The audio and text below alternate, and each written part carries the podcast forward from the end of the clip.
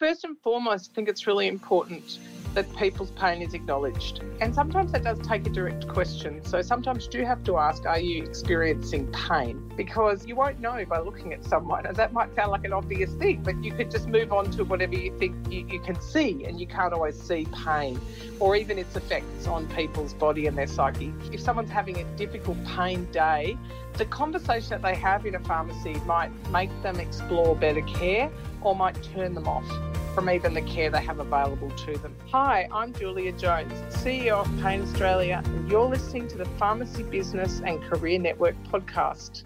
Welcome to the Pharmacy Business and Career Network podcast, brought to you by the Pharmacy Guild of Australia. Focusing on pharmacy management and ownership, the PBCN podcast supports the improvement and growth of your business performance with insights and advice from a range of industry professionals. The PBCN podcast, supporting your journey every step of the way.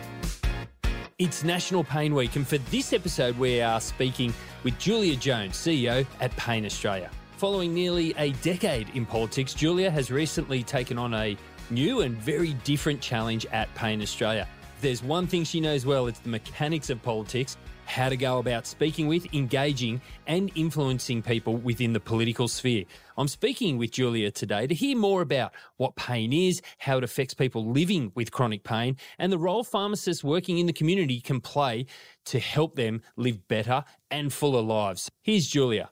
Julia, it's great to have you on the show today. Thanks for joining us. And if you're happy to, let's just jump straight into it because I know that you are new to Pain Australia. So Tell us about your role at Pain Australia and how you came to be part of the team and the cause.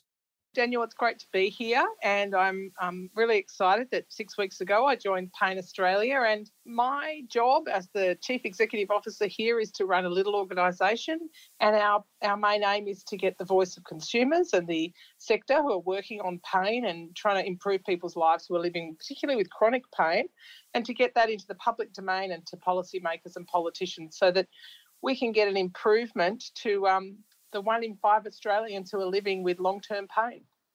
There's a lot to get your head around when you first start a job, particularly in a leadership role like you have. And I would love for you to connect the dots for us. What does pain mean for you? And and do you have much of a personal connection to pain in the in the family or, or personal experience? I definitely grew up as a co-carer for my grandmother um, throughout my teenage years, and she lived with arthritic pain. So I've seen how it how it affects the elderly um, and their self-esteem and uh, willingness to engage with life. But what I've learned since coming here is that pain is not something that just affects older people. Pain is something that affects every age group. And uh, it's been really fascinating to learn everything I have so I've been reading about the life of Dr. Michael J. Cousins, who was the first specialist for pain for the pain specialisation in Australia, who studied overseas and brought that back to our nation. Australia has a lot to be proud of in pain. Um, our specialisation is through the College of Anaesthetists because pain as a as an issue to be dealt with was first dealt with under that specialisation. But now it's many other um, specialists who then train further to become pain specialists as well.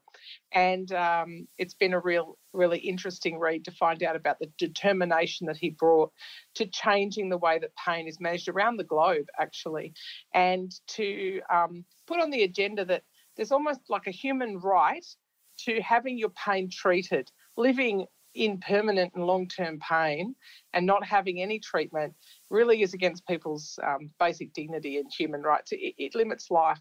And so, our idea as a, as, a, as a sector is that pain must be dealt with um, by whatever means improves pain for you. And generally, that means multiple ways at once, whether that be through infusions of uh, medication, whether that be through um, physiotherapy, whether that be through the psychological treatment of how to cope with pain and how to flourish despite having pain.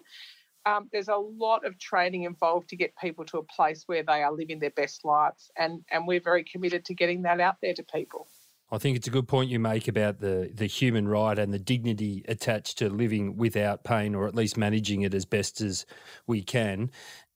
You mentioned that pain, it, it's not just limited to older people. So tell us about Pain Australia as an organisation. What does the organisation do and how does your work impact the lives? As you mentioned, the one in five people in Australia who are living with pain. How does your work impact the lives of those people who are living with chronic pain?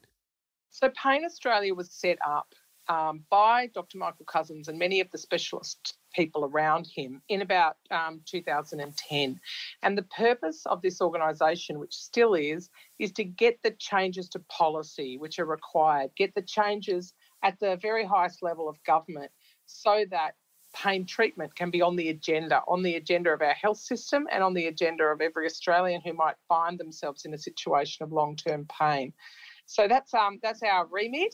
How we've done that is that we had the another first for Australia. There was a National Pain Summit, a symposium at Parliament House in 2010.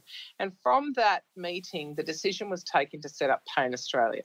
And Pain Australia goes out into the marketplace of ideas and the marketplace of policy and the and the way that we make decisions about our health system in this country and make sure that pain is on the agenda. Now, we know that pain is caused by many conditions, some of them chronic. We also know that pain can exist after a condition has gone. So the brain can basically get into a system where it's a little bit glitched and the pain continues on. And this is very real pain for the people who are experiencing it, but the underlying condition may have resolved. So, pain as an issue in and of itself is on the agenda. You may have seen pain clinics popping up, which is our tertiary level pain care top of the tree, shall we say, for the hardest cases. And in a pain clinic, you'll see various different things on offer. In a pain clinic, there'll be a little surgery, right, where, where maybe injections are made into knees and hips and things. You will find that there's a physio room where people are learning to engage with their body despite the pain and how to lean into it and how to live with it and keep on moving because fear of injury and fear of pain can stop people from living. You'll see a room where people are sitting in chairs, looks a little bit like when someone spends a whole day having a blood transfusion or an infusion, and they're having maybe a ketamine infusion, something like that. Then you've got your standard clinical rooms where people sit and talk to the doctors about what they need. Maybe they're suffering migraine, maybe they have joint pain, maybe they have uh, fibromyalgia, um, and some of these people are quite young. And young people in extended pain, that's probably the hardest area. It's probably the most difficult area to live with because we see their whole lives ahead of them. What can we do as a society to get these people going to the best that they can live so they're living their best lives? Julia, you come to Pain Australia with quite a unique set of skills and experience, including nearly a decade in politics. And I wonder on this end of the microphone whether there's a little bit of fun in being able to lobby the politicians from the other side of the fence. You've mentioned politicians a couple of times, but what is it that you want those who are still politicians to? To, to know about and act on on behalf of the people that you're advocating change for? It's actually very similar in a way politically to the depression conversation that we've had, mental health discussion we've had over the past couple of decades. And I know as a politician, I've been on the receiving end when I was in the parliament of lots of discussions about depression. And I learned a lot as a politician about that kind of condition. And now we have to go on a similar journey about pain. And we have to take people from a position where sometimes they wonder if the person's making it up and there's some taboo and some stigma around that to a place where we have more open conversations, just like we've tried to do with mental health over the last few years. So we have our Are You OK Day. Maybe we have to have Are You in Pain Day, right? So I think there is definitely a public journey for us to go on, and and the policymakers and the politicians, they come on the same journey with the rest of the community, and as a result, are able to imagine and envisage solutions and improvements to our system. That's I guess that's what human development's about. It's about we find things that make life better for people, then we have to have the conversation so that then we can see what needs to change. It's a good analogy or, or, or contrast, so to speak, with mental health about how the conversations have changed and, and shifted, especially around how mental health and, and obviously pain it's not a choice and it's not always an, an easy fix to just just change it and and you'll be right. So I think it's a, a it's a good comparison to make. Now, I wanted to ask a little bit more about the experience of people who actually need to live with pain. And I know that you're not necessarily somebody who personally lives with chronic pain, but in your position, you must have, in the last six weeks or so, come to understand it quite deeply from the people whose stories you're hearing every day and who are the the driver and the inspiration of the work that you do there at Pain Australia. What does pain look like in the lives of people who suffer with chronic pain? And it'd be great if you could give us some examples of maybe some people you've met or you've spoken to or worked with in your time at Pain Australia and, and, and really bring home for us about how it impacts their daily lives. Well, I actually do have a chronic pain condition, but it's not probably the most common. I um I have an injury in my spine from um, falling off a chair in high school, which will never go away, and it's it's only a um, it's not a pain I feel all day every day. This is another thing about chronic pain is often it's something you live with over many years, but it may not impact you every single day, or it may. It's an incredibly individualized experience someone with acute fibromyalgia, for example, which is um, which is a, a, condition in the nerves all over your body where you feel a lot of pain, you know, may really find every single action of their body painful. I, I, I know a 19-year-old here in Canberra, a young man who is suffering like that, and um, you know, it's it's it, it's all about what can we do with and for that person so they can get on with having a fulfilling and a meaningful life. And I guess um, you, you, start out life with all sorts of dreams and aspirations, and we and we you know we need to work out what what the new dreams and aspirations are. Someone once told me it can be like going on a journey to a different country. You thought you were getting on the plane and going to England, and you end up in America. You know, it's it's about adapting to the life that you are living, and so many things in life are like that. But you know, we all know people who experience um, arthritis. That that's one of the conditions. You, you, know, you you can have joint pain and inflammation, which affects um, certain movements and actions. Um, other people, like uh, someone I know who's recovering from a double knee operation at the moment, is um, they have their good days and their bad days. You know, and if pain goes on for more than three months, it's classified as chronic pain. But it can be all sorts of different types of pain. So the response has to be quite individualised as well. It would be nice if I could say, well, the solution to pain is a particular device or a particular tablet, but that's not the answer. The answer is literally a multidisciplinary pain management plan that suits the person. It's a bit like we're doing in education with kids these days, where we say, what is this child's best way of learning? How do I deliver their education to them in a way that is good for them and they can take up as much of it as possible? Same thing with their pain relief what is the best way of getting the best out of this person's body? And we need the advice and information of many different specialities and interest areas. And one of the things that individuals can do, even if they're not attending a tertiary pain clinic, is to get their medical involvement in their life, uh, getting all those medical personnel to speak to each other.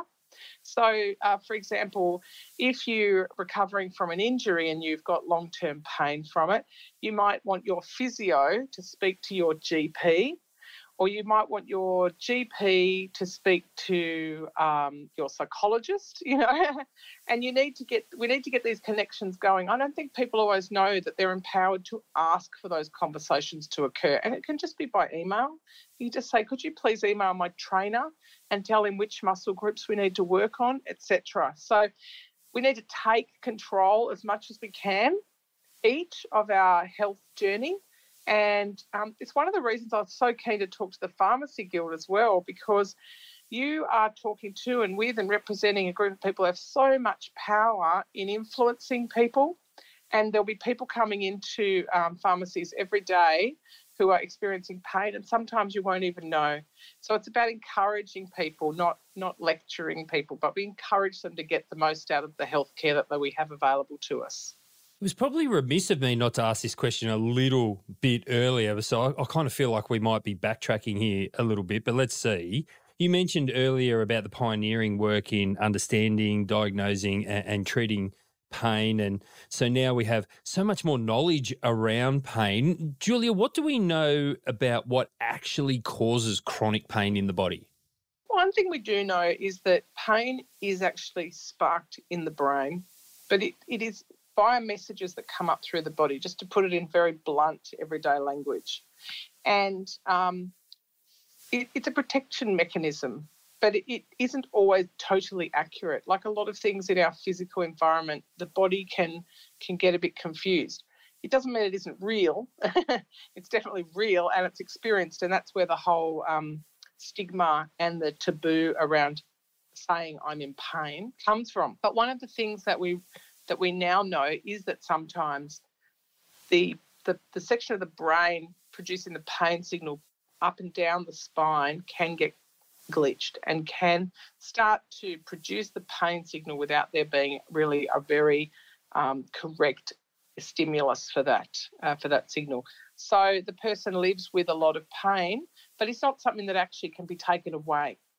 And there's actually a lot more for us to discover in this area. This is why we're still doing a lot of research. We've we've just as a sector been through a we're going through a round at the moment of um, grant applications for research under the Medical Future Fund, and um, that was set up you know decades ago. And and I'm so glad to see that because there's still much more to know. But sometimes, for example, people in chronic pain do have um, stimulators like uh, little devices put into their spine uh, to stimulate the spine so that it actually kind of distracts from the pain signal. So they they are in a way fairly new devices of the last decade or two, and I think we probably will get better and better at making those. We spoke earlier about the kinds of issues that politicians need to understand, and you also just spoke about how health professionals need to be talking with each other, and, and people living with chronic pain are empowered to ask those professionals to talk to each other. One of those professionals clearly is pharmacists. And obviously, a lot of our listeners uh, are pharmacists or they're working in pharmacies or perhaps they're thinking about a career in pharmacy. You've also given us a really vital snapshot, I think, into a life lived with chronic pain. And this might help as you explain what it is that chronic pain sufferers need when they come into a pharmacy setting. As such, what is it that you want pharmacists to know to be better able to support their patients who are chronic pain sufferers in their communities? Well, first and foremost, I think it's really important that people's pain is acknowledged. Um, and sometimes that does take a direct question. So sometimes you do have to ask, are you experiencing pain? Because um, you won't know by looking at someone. And that might sound like an obvious thing, but you could just move on to whatever you think you, you can see, and you can't always see pain or even its effects on people's body and their psyche. Um, if someone's having a difficult pain day, the conversation that they have in a pharmacy might make them explore better care or might turn them off from even the care they have available to them. Um, people need to feel like they're not judged. They need to feel like what they're explaining is considered to be real. And I know, for example, with the real time prescription monitoring we now have, sometimes people get asked if their medications are correct or they are questioned as to whether they um, have been given the right script. Uh, and that can be a really stressful experience for someone who is in acute or, or long term pain and needs that pain relief or is hoping to get it and thought they were about to get it when they walked into the pharmacy. So, the level of kindness that is shown to people who are living with chronic pain is really important. And on top of that, um, I think encouragement to explore more options because we know, for example, that allied health is a really important part of pain management. It doesn't mean that someone won't need tablets or won't need a prescription to be filled, but that sometimes with additional and, and supporting that person with more and, and, and more, exploring more areas of pain management, they might actually not need as much pain medication, but the person has to want to seek it. In order to help them to want to seek it, they have to feel respected and encouraged rather than judged and um, dismissed. I love that simple first step of just asking a question of patients in the community and just showing kindness and, and respect and encouraging them. I think that's a great start for pharmacists and pharmacy staff. But overall, there really is a lot there for pharmacists to be aware of when they're dealing with patients in the pharmacy. But what about those pharmacy managers who are managing staff? What can they do to not a, not only improve the lives of people living with pain, but also support their staff to do the same in those pharmacy settings? A couple of weeks ago, we did some media about some statistics that had come out from the Australian Bureau of Statistics showing that about half of men and two in three women pain interferes with their work. These are the latest statistics from, um, I think it was last year's Bureau of Statistics um, national data collection. And what is like, it, it just astounds me that we don't talk about very often pain in the workplace given that it really must be impacting about half the people you look at every day. So if you're looking around your pharmacy, maybe half of the the men and maybe two thirds of the women have pain interfering with their work. So that's where a conversation about pain, if it's appropriate and if it can be had, is really positive. And to lead by example. So if you as a manager experience pain, to talk about it and to make it a non-taboo subject is a really good idea.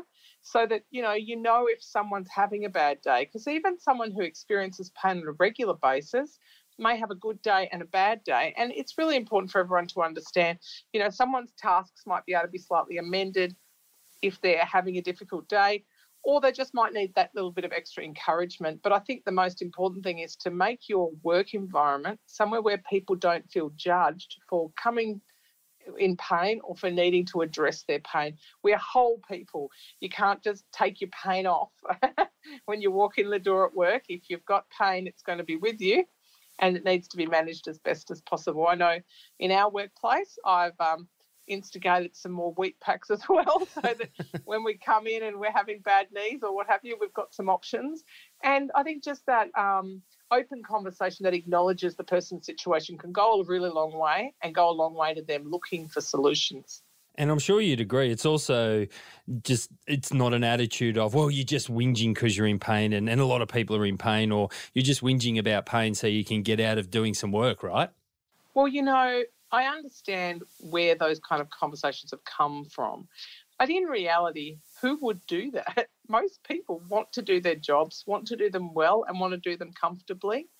And so I think in the vast majority of cases, it's really important that we're careful not to fall into that kind of language because it actually just means that people won't feel that they can tell you what's going on for them. A little bit like our mental health conversations that we have. The same thing again with our um, with our pain conversations. We need to ask open-ended questions and let people explain where they're at.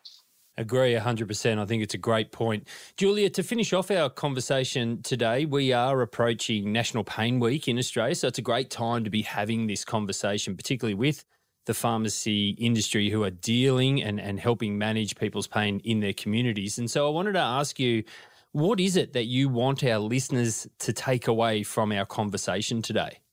Thanks, Daniel. I would really like listeners to feel that they should talk about their own pain and we know that many of your listeners will be in pain.